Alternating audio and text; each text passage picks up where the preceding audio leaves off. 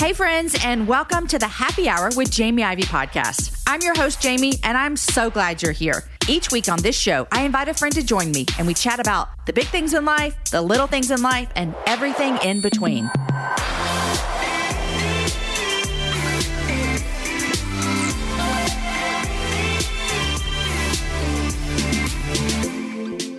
Hey, friends, and welcome to another episode of the Happy Hour with Jamie Ivey podcast. I'm your host, Jamie. And for those of you living in America, happy almost Thanksgiving. Tomorrow is Thanksgiving, and I think it's one of my favorite holidays, if not my favorite. And I think it's my favorite because I have very fond memories as a child devouring my Mimi's dressing. And I love that dressing so much. Maybe I should try and make it soon. I have the recipe. I want to tell you a couple of things before we jump in. Number one, happy birthday to my daughter, Story. Today is her birthday. In fact, at this moment, her and I are flying home from New York City. We've been in New York for the past couple of days because every year on our kids' 13th birthdays, we take them wherever they want to go in the United States, and she wanted to go to the Big Apple. And her 13th birthday was last year during COVID. So here we are flying home from New York City. So happy birthday story. You guys, I also want to make sure if you did not hear Friday's episode, it was our holiday gift guide episode, which is maybe the most fun thing we do all year long. I'm not real sure. It was so much fun this year. We actually filmed and recorded it with a live audience. And so we have some phenomenal options for you as you head into gift buying season. And a little tip, man, bookmark that episode episode, bookmark those show notes use it to buy gifts all year round. That's such a great idea that I just gave you. So I hope you listen to that anywhere you listen to podcasts. You're listening to my voice right now. Look up the show from Friday for the holiday gift guide. And if you want to watch it, go to jamieivey.com slash YouTube. All right, guys, we have a great show for you today. In fact, I've been wanting to talk with this man for a really long time because he started one of my favorite clothing brands in the entire world, and that is Able. If you follow me on Instagram, you've seen me talk about Able. You've seen me visit their showroom in Nashville. We're going to talk about that a little bit in the show today. But leading a fashion lifestyle brand might be an unlikely role for someone self described as not a fashion guy. That's what Barrett calls himself. But CEO Barrett Ward, he finds himself doing just that as the visionary behind the rapidly growing Nashville based company, disrupting the fashion industry with a social conscience. Barrett was inspired to start Able with the mission of creating sustainable economic opportunities for women. You guys, today we talk a lot about what that actually means. Able is leading the way in being very honest about their living wages that they pay the people who make their clothing and their brands and their fashions and their bags. And they're actually encouraging other brands to step up to the plate and do the same. Barrett today talks about what that actually means. And I was profoundly impacted by this conversation today as wanting to be more thoughtful in the way that I spend my money. And so I hope that the same thing happens for you as well. I want to tell you guys listen to today's show, check out Able, go look at all their amazing clothes and bags and shoes and accessories. They just have your entire line of fashion over there at Able. In fact, funny thing, as I'm recording this intro for you right now, I literally have on head to toe able. I have a scarf on my head. I have the denim jacket on, the white t shirt. I've got the new pants that they have, and I even have some of their tennis shoes on. I am able from head to toe today. But I want to put a little nugget in your head is that today we're talking to Barrett, and on the next episode, we talked to Jonathan, who lives in the Dominican Republic and works for Compassion. And we did this last year, and we're doing it again. And we're coming to you and we're asking you to partner with Compassion International to become a sponsor for a child there in need. And I want to tell you right now, after you listen to this episode, you're going to be really excited because we're going to give you a gift when you sponsor, and it comes from Able. So check back next week to hear exactly what you're going to get when you sponsor a child. Uh, but today, here's Barrett Ward in our conversation about what it actually means to pay people a living wage.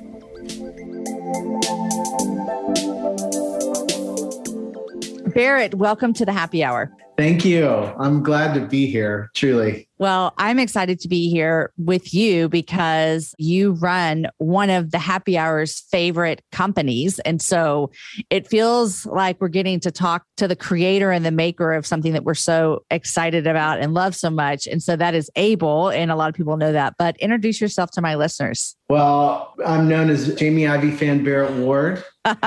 and truly, you've had such a big influence on our business and our mission. So it is fun to get to spend time with you now and yeah, I live here in Nashville, Tennessee. I'm married to my wife, Rachel. I have four daughters. I work in a company that is 96% women. I am half of the 4% of men. And thank God I started it because I know I couldn't get a job here otherwise. Right, right. But yeah, we live here in Nashville, Tennessee, and that's where our corporate headquarters are as well. Okay. And we're a fashion company. You are a fashion company, that is for sure. And I was just, when was I out there? This summer. I, this summer, I was in the storefront there in Nashville, and you guys have some great things coming through. Okay. Why did I think that you have five kids? Maybe because I wanted five kids. Oh, you did? Um, you really did? Maybe you spoke to my wife and she told you that I was insane. I was actually just talking to a friend the other day that his brother, he goes, he has, and you would relate to this as another person with five or four kids. But he said the other day, Yeah, my brother has five kids. And I was like, Man, that's crazy. And I sat there for about five seconds and I go, I have four kids. Yeah, it's, it's, It's not, not that much it's not- difference. so five kids, four kids. I could have done it, but rightfully she cut us off at that point. Yeah. Well, you are surrounded by women for sure. I did not know that about your life. Okay. So, this is a curiosity of me that I don't actually think I even know the full story here. I Mm. know that this brand that you started, this fashion brand, was started, I guess, 11 years ago now. Am I right about that? And I do know You that it correct. started with scarves, which is crazy that you started with scarves and now it's a full on, you have everything that you could think of. Can we go way back and talk about what Yeah. was even the beginning of Barrett starting a fashion brand? Well, that's really funny because there was no vision of starting a fashion brand. It was actually, I mean, if you go really back to the beginning, my wife and I got married in 2007.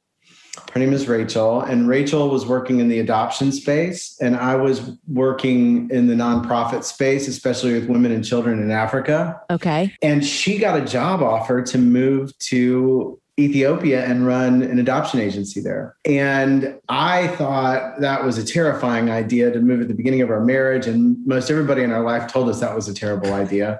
but, you know, honestly, we thought a lot about it. We prayed a lot about it. And sure enough, despite all this worldly wisdom, we felt connected as a couple that this was the right choice for us. So we moved to Ethiopia. She was the brave one, by the way. I was totally frightened. And Was it just really the two of y'all, or did you have any kids? no kids yet? Okay. So we moved to Ethiopia and she was working in that space of adoption and I was working particularly with vulnerable women and children. And one thing where it really kind of quote unquote all starts is that we lived in an area called, actually, ironically, it's called Sarbate in Mexico, um, in uh, Addis Ababa, Ethiopia. And there's this road that we would go down called Victory Road. There's a lot of construction on it. And there would be these girls sitting up on one of those concrete dividers. Uh-huh. And what I didn't realize for the first couple of months that those girls were being trafficked. Mm. And I thought that they were just friendly and waving at me. And and I came to realize that. And that was, I mean, that was visceral. That was Mm. incredibly angering, as you can imagine. Yeah. And so when I heard that as a part of our work, I wanted to see if we could get involved. And so we started looking at organizations in Ethiopia that were Ethiopian run, that were doing work to work with that commercial sex industry, sex slavery, working to rehabilitate women out of it. So that was kind of my first moment in exposure to the commercial sex industry and its just devastating impact on women. And so the next kind of moment was we found this group called Women at Risk that was doing incredible work with these women. And we start talking to the women, they would always say, Look, we are grateful for the charity, the, the Mhm. child care. We're grateful for the health care. 75% of these women were HIV positive. But what they would always say is at the end of the six months, if we don't have a job, yeah. what do you think we're doing? We're Yeah. just going back to the street. And the hardest part was for Women at Risk as an Ethiopian agency trying to figure out a way to tie itself to broader markets, even Western markets where they Right. could sell any kind of product. And so we would hear these women's stories. I think I'll never forget one woman telling us, and I'll, on this moment, I think I always thought that people ended up in prostitution because they, you know, I understand times are hard, but you probably made some bad decisions in your life. And I met a woman that went into prostitution to save her sister from breast cancer. Mm. And because there was no other means to do it. And then all of a sudden, Jamie, I know you know what it's like, but you're sitting here with these women, everything changes, and you realize I am sitting in the midst of greatness, of mm. heroism that I could not even imagine yeah. challenges and scenarios in their life and choices they've had to make that I've never even butted up against. Mm-hmm. Right. And so we were ready to go to battle. And when they said, You got to help us figure out a way to have a job after this, we said, okay, what do you want to do? And here's where we became a, here's the moment we became a fashion company. They said, we would like to make scarves because scarves have been around since the Queen of Sheba in Ethiopia. And so there's an actress named Minka Kelly that heard about what we were doing. She was on Friday Night Lights, close to filmed in oh, Austin, Texas. Yep and she came out and helped us promote it. And within about two months, we sold around 4,132 scarves. And wow. so all of a sudden we realized we had something, you know? And I'll tell you the last thing is what we realized we had was that, that consumers in the United States, this is the end of 2010, women consumers were ready to purchase products mm. that could have an impact on another woman's life. Yeah. That really felt like it was empowering. And that we just, serendipitously caught that wave. Mm. And so, yeah, that's how we started. You know, you said serendipitously caught that wave. I've been doing this podcasting for seven years, and a lot of the things that I've wanted to do in this journey is to elevate companies that are doing exactly what you guys are doing. And it's so fun for me. I mean, it's like on the smallest level, like Minka Kelly, that's a big thing, but I want to do that. And I love doing that with you guys. But when did this wave start around then? I mean, because since I've been doing this for seven years, it feels as though I've been talking about companies like yours for a while. Was there a lot of this previously to the last decade or two decades? So, you know where it really started to take root was Tom's shoes. Yes. And they were a few years before that. They were probably around 2007 and they had this massive mm-hmm. wave of um, one for one was their thing. And their model was give a pair of shoes away for every pair of shoes you buy. And if I may, I think what has changed in this kind of social enterprise marketplace is that consumers are kind of seeing look you know you can do that you can give away charity through your business model Target does that. Target right. gives millions of dollars away every year. You can give shoes away. You can give a 5% away of your profits. But really, what we believe social enterprise is, is that baked into your operations is the solution for the problem. And what we are trying to do is number one, employ women who have overcome extraordinary circumstances. And number two, doing it at a living wage. Mm-hmm. And we're trying to prove that that can be done. And it's working. So that's really where that wave started. And let me say, we are super thankful for Tom's. right? Yeah, they opened up a door yeah. for so many of us to walk through. It's so funny. It's like I look back in the podcasting world and I'm so thankful for the podcast Serial because Serial came out and everyone's like, oh, what's a podcast? I'm like, oh, hey, here I am. I'm over here. Yeah. So I do have a couple questions. I love that you said that, that baked into your model is a solution to the problem. And the problem is what you heard these women saying, like,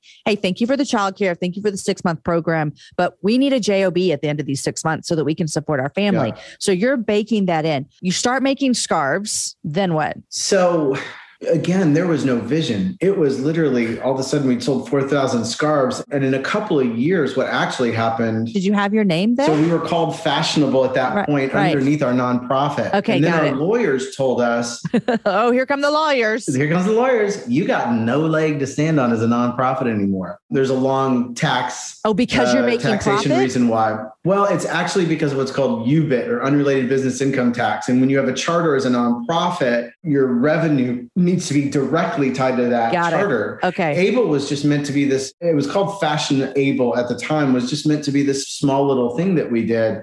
But because it grew, we had to shift out, become a for profit, which is a real shock to our system. Frankly, I kind of, I lived in the nonprofit world thinking you can't do good in the world if you're a for profit. Oh, you're yeah. evil. but what's ended up happening is we went from three employees here in Nashville to pre pandemic 100 employees and having manufacturers pop up all over the world, including here in Nashville, Tennessee, making our products by women who had overcome mm. those kind of circumstances all being paid a living wage. And so that was the shift. So when you talk about becoming this fashion company, it was the what's next was all accidental. And so we became a for profit, and all of a sudden we had the opportunity to scale. And as we did, now, if you'll remember, scarves were unbelievably cool in 2010. Uh-huh. Women were wearing them as summer scarves and accessories, you know, but So again, more serendipity because by 2012, scarves were out the door. But by that time, we had launched leather as a category. Mm-hmm. Leather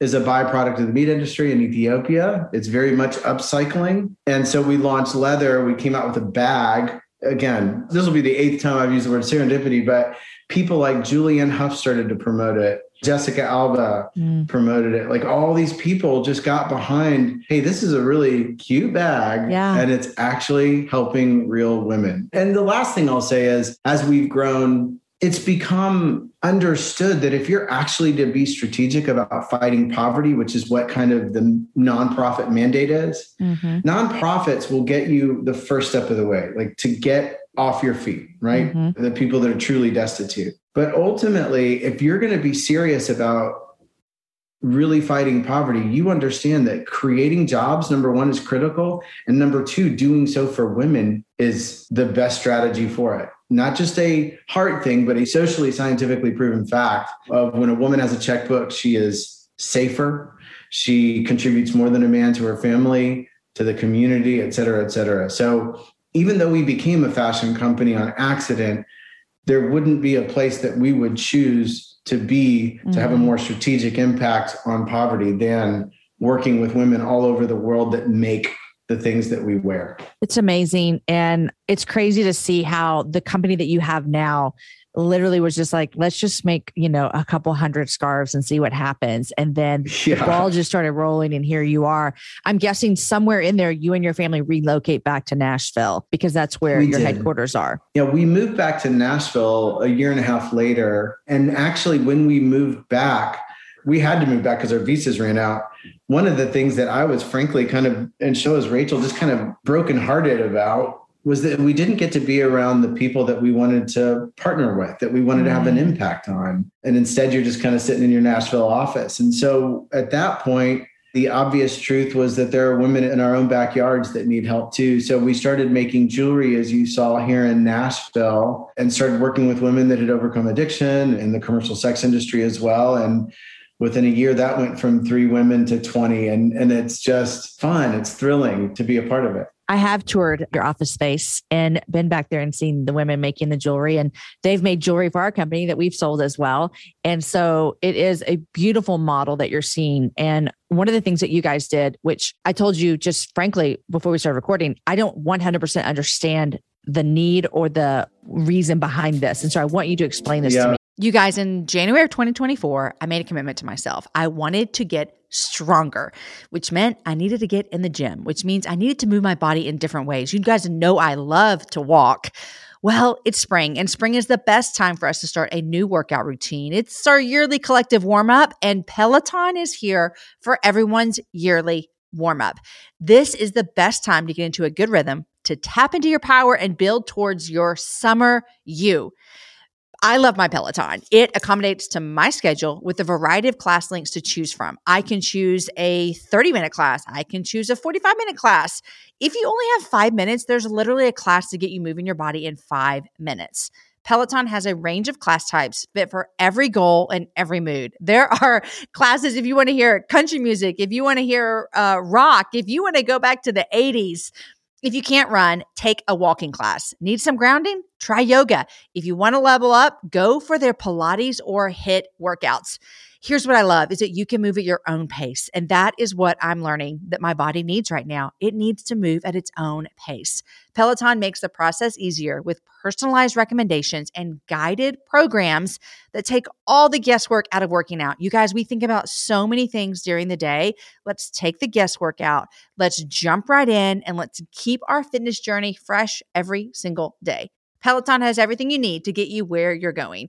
Whether you prefer to run outdoors, row or ride at home, or strength train at the gym, Peloton has something for you. I personally love a good 45 minute hip hop class. It gets me moving, it gets me excited.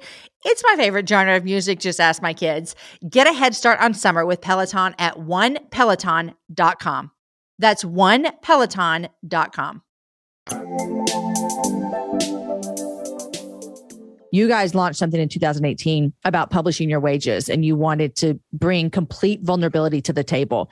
And I love what I've heard you say is that, like, you know, we have vulnerability in relationships. The best relationships are driven by vulnerability. And so you're basically saying we may not be a perfect business, but we want to be vulnerable with you. What does that mean when a business is saying, not only we're we going to just publish our wages, but we want to show you the vulnerability behind our company? Why is that important for you guys and for me as a consumer? It starts, we started publishing our wages in 2018, our lowest wages. And I'll explain why in a minute. But it started really because as we started to grow, I remember in about 2015, I was giving a speech somewhere. And this woman came up to me and said, I just love what you all are doing. It's so great how you're impacting women all over the world. And I had this moment of thinking, you know what? I don't know what our impact is everywhere anymore. We had mm. grown enough that it was hard to truly know. Like when it was just 30 women in Ethiopia right. and a few women here in Nashville, it was easy to know.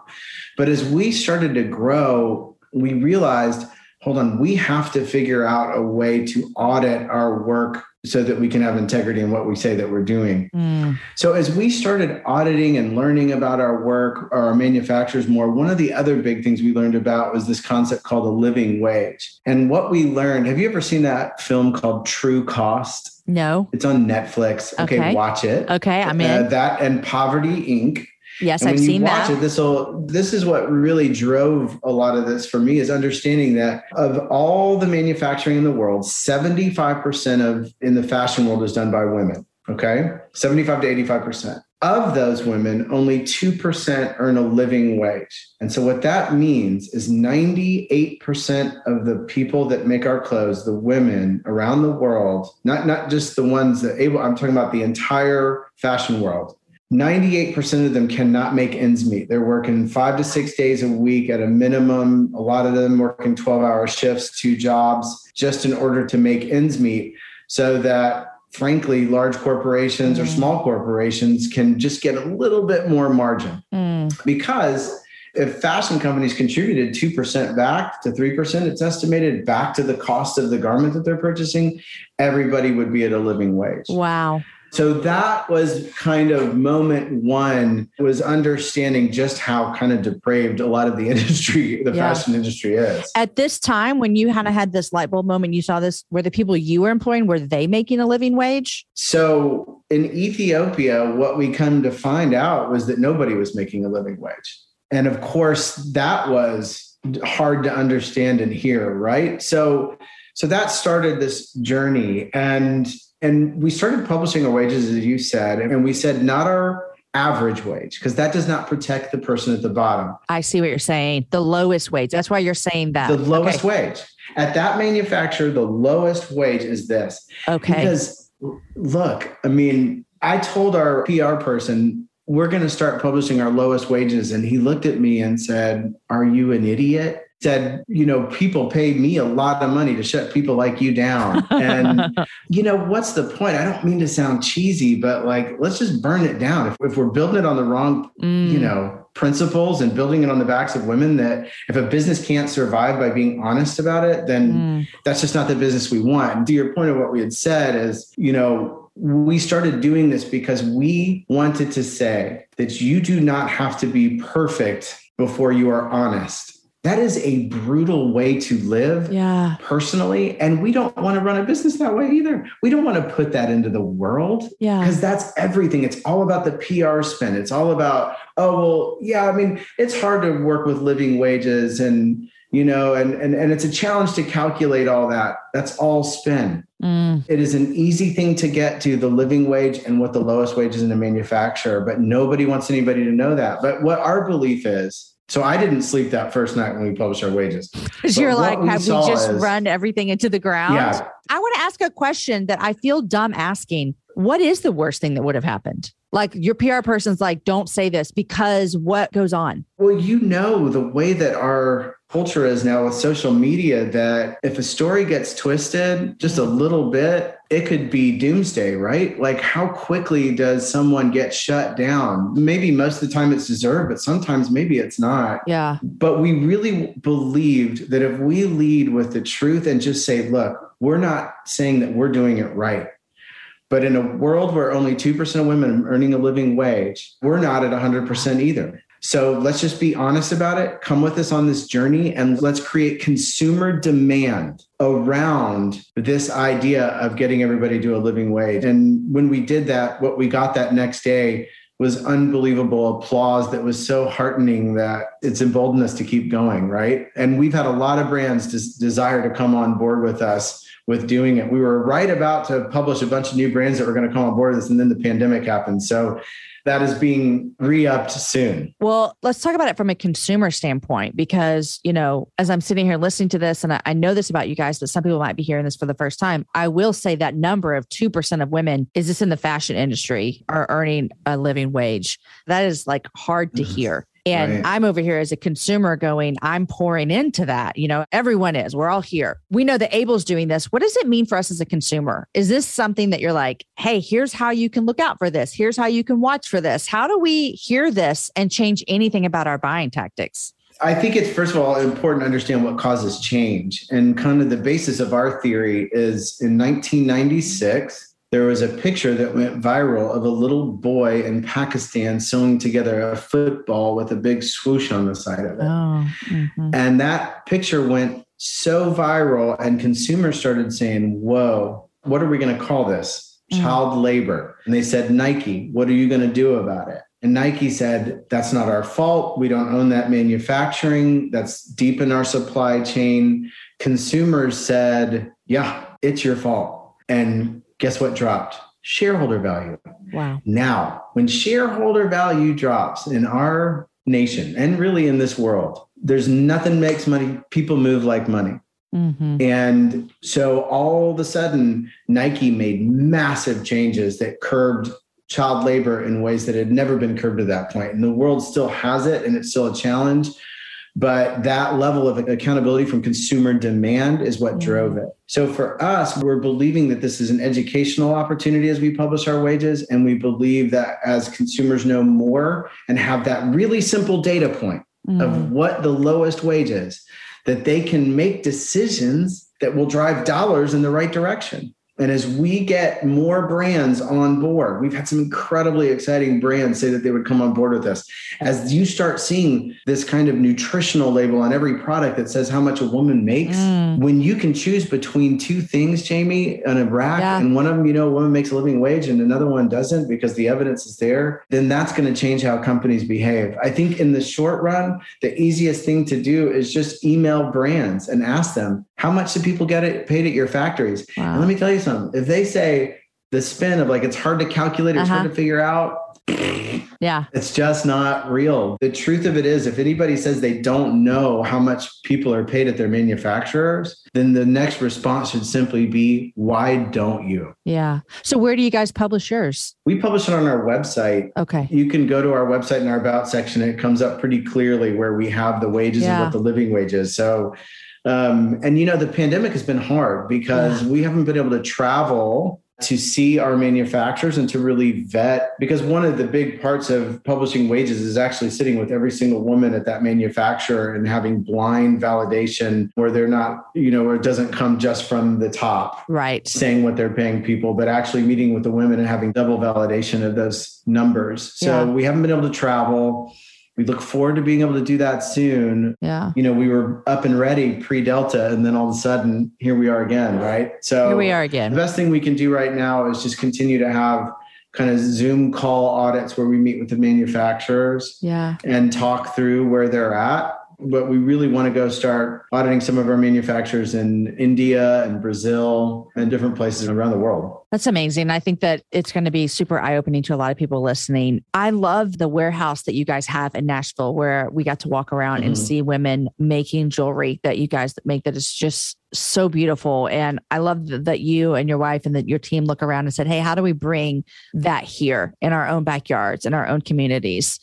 I would assume that uh, most of these women that are working, that their longevity with the company, I would guess that it's great. So, how does it work out for those women that are working for you guys there in Nashville? Well, first of all, you know, we want to make sure that we're building a model that scales. And so, every single woman in the company is an owner. Every single woman that you met. What do you mean by that? A, Uh, they all own stock in the company. We granted stock to every single person in the company. You know, when we became a for profit, it was never our intention to be a for profit, but as that happened, this was, so to speak, the women's company, you yeah, know, and, yeah. and it's their company too. So then we also do full maternity coverage for every single woman. You know, it was incredible having a woman come with the water cooler and tell me that, you know, she had just started recently and found out she was pregnant. And she said, Did you guys know that you just pay people to have their baby for three months?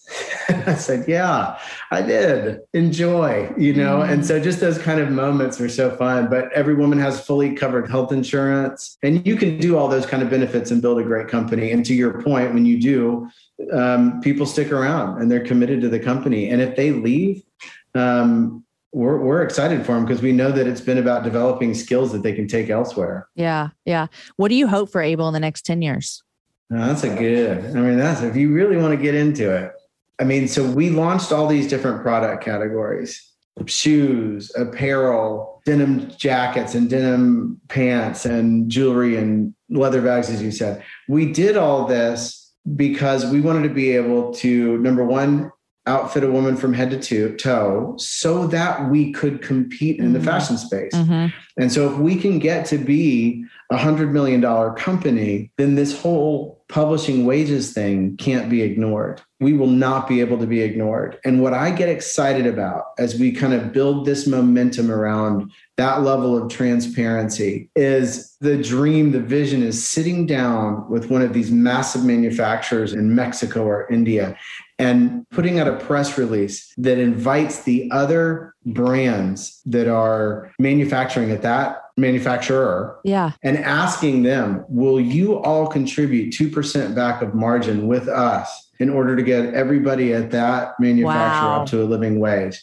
how fun would that be? That would be so fun. And then you could just go from manufacturer to manufacturer to manufacturer. Bring it on. You know, honestly, how you asked that question that made me answer it. I've never answered that question that honestly, but that's really the dream. I usually talk about growing the company and demand and, and developing demand around publishing wages. But the reality is that that would work, right? Yeah. If we can get that level of, of size of a company that we could take out a New York Times ad and challenges everybody to come join us, then you'll see poverty change more quickly than it's changed in the last thousand years. Wow, it's so crazy. You know, if you really like think about what you're saying, it is obvious. But if we don't think about it, to think that the steps that you guys are taking and even your vision for the future of next 10 years of what if we happen, to think about how that affects worldwide poverty is sometimes lost on consumer. And I'm being vulnerable with myself. It's sometimes lost on us, you know, to think that like that has an impact on everyone that's working at that manufacturer in Mexico. And so it's one of the reasons that I love you guys so much and what you guys are doing because not only are you creating great products and my favorite denim jacket that I've ever had in my entire life and all of these things, but you're creating them with this vulnerability, this honesty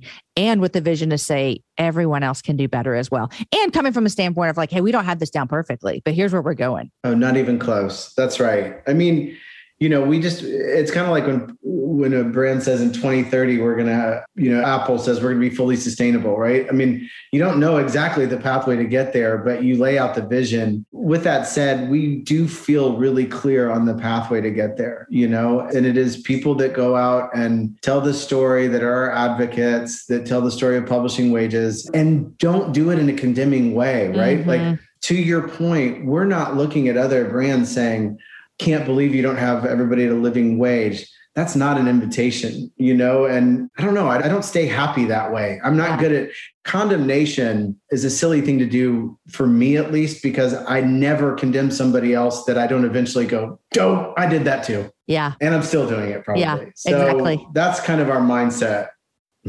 You know the whole idea of a living wage too like i remember this a couple of years ago when I would volunteer at our county jail, we had this program that we went through. It was a six week program, and one of the weeks was on uh, job skills. And we went through that. And the thing that was so scary was we talked about a living wage and what you would need to just survive in America. Mm. And it is really hard for even women in our own country who are making minimum wage. It is impossible to survive on minimum wage. And that's here in the United States of America. And so this conversation is much needed because living wage and minimum wage, I think, are two different things. And that's a soapbox that I could get on for another day. But oh, get on it. Do do a whole podcast on it. Cause I mean, 725 is I think the minimum wage here in Nashville. Uh, in Tennessee, I think the na- I think that might be the national minimum wage as well, and it hasn't gone up in ten years. Yeah, how, how is that possible? You know, so over ten years now. Yeah. So I'm with you, and I think there's a lot of good momentum around. Um, some of the bigger brands have been pushed. Yeah. Um, you know, like uh, Amazon uh, mm-hmm. uh, got pushed into doing yeah. $15 an hour. And that was 100% because of consumer demand, Jamie. Yeah. Yeah. They were, I, I guarantee, because they kept saying, oh, that's, you know, here's our average wage. It's 32,000, all that kind of jazz. Mm-hmm. And consumer demand started pushing. They were watching their analytics on Amazon and they were watching Facebook analytics and they said, oops people we're losing consumer loyalty. Yeah. And then boom, Jeff Bezos came out and said, "We have decided to lead the way and pay fifteen dollars an hour." So consumer demand works. Yeah, yeah. Barrett, thanks so much for telling us about Able. I'm a fan. I know some of our listeners already know about you guys. And after our conversation, I'm actually going to give everyone a little discount code they could use. So there's that.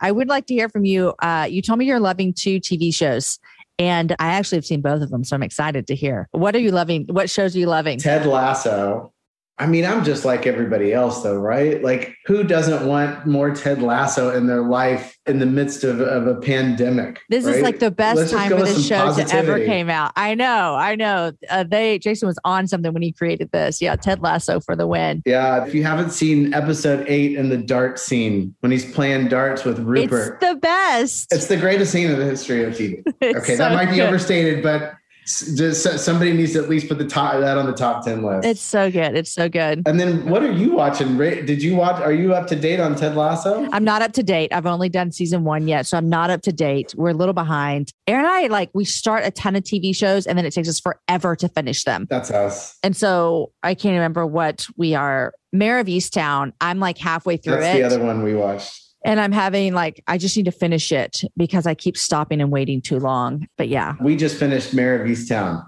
It's because it's a little dark that you it is dark. yeah, I know. It's like do you I want to get back into this? Right mode. I yeah. know exactly. There's redemption. Okay, I'll just tell you. That. Okay, There's good. I need some redemption on the end. That's for sure. You'll get it. You'll get it. Good. Well, Barrett, thank you so much for coming on the happy hour. This is long overdue, and everyone here is such a fan of you guys and what you're doing. So thanks for Likewise. thanks for really filling out all the blanks for us and letting us know how this all came about with scarves in Ethiopia and the journey you guys have been on. And we're just grateful to learn more about this industry from you today. And likewise, thanks for your vulnerability in these podcasts. I've enjoyed watching how you communicate so openly and definitely feel kindred spirit in the fact that there's no other way to live than just totally openly. And we want to do that in all facets of our life and including our business. And so people like you coming beside us is the reason why we get to do our mission. So thank you. You're very welcome.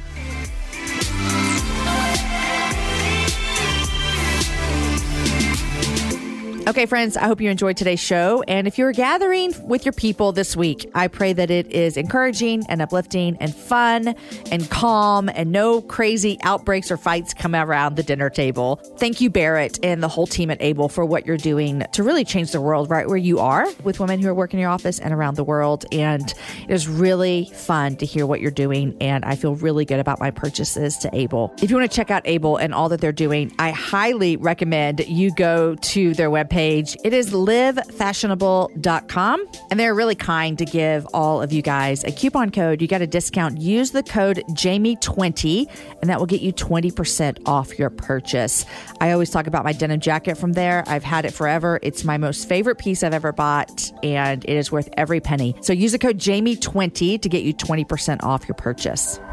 Thanks so much for listening to the Happy Hour Jamie Ivey podcast. We are truly grateful for every single story that we get to share with you, every encouragement we get to bring to you, and every opportunity we get to point us all to Jesus. If you're loving this show, we would appreciate it if you would leave us a rating and or review wherever you listen to podcasts. Also, tell your friends. That is actually the number one way that people find out about our show because you tell them. Join us right here every Wednesday and Friday for meaningful conversations that make us think, make make us laugh, and point us to Jesus. Also, come find me on other places around the internet as well.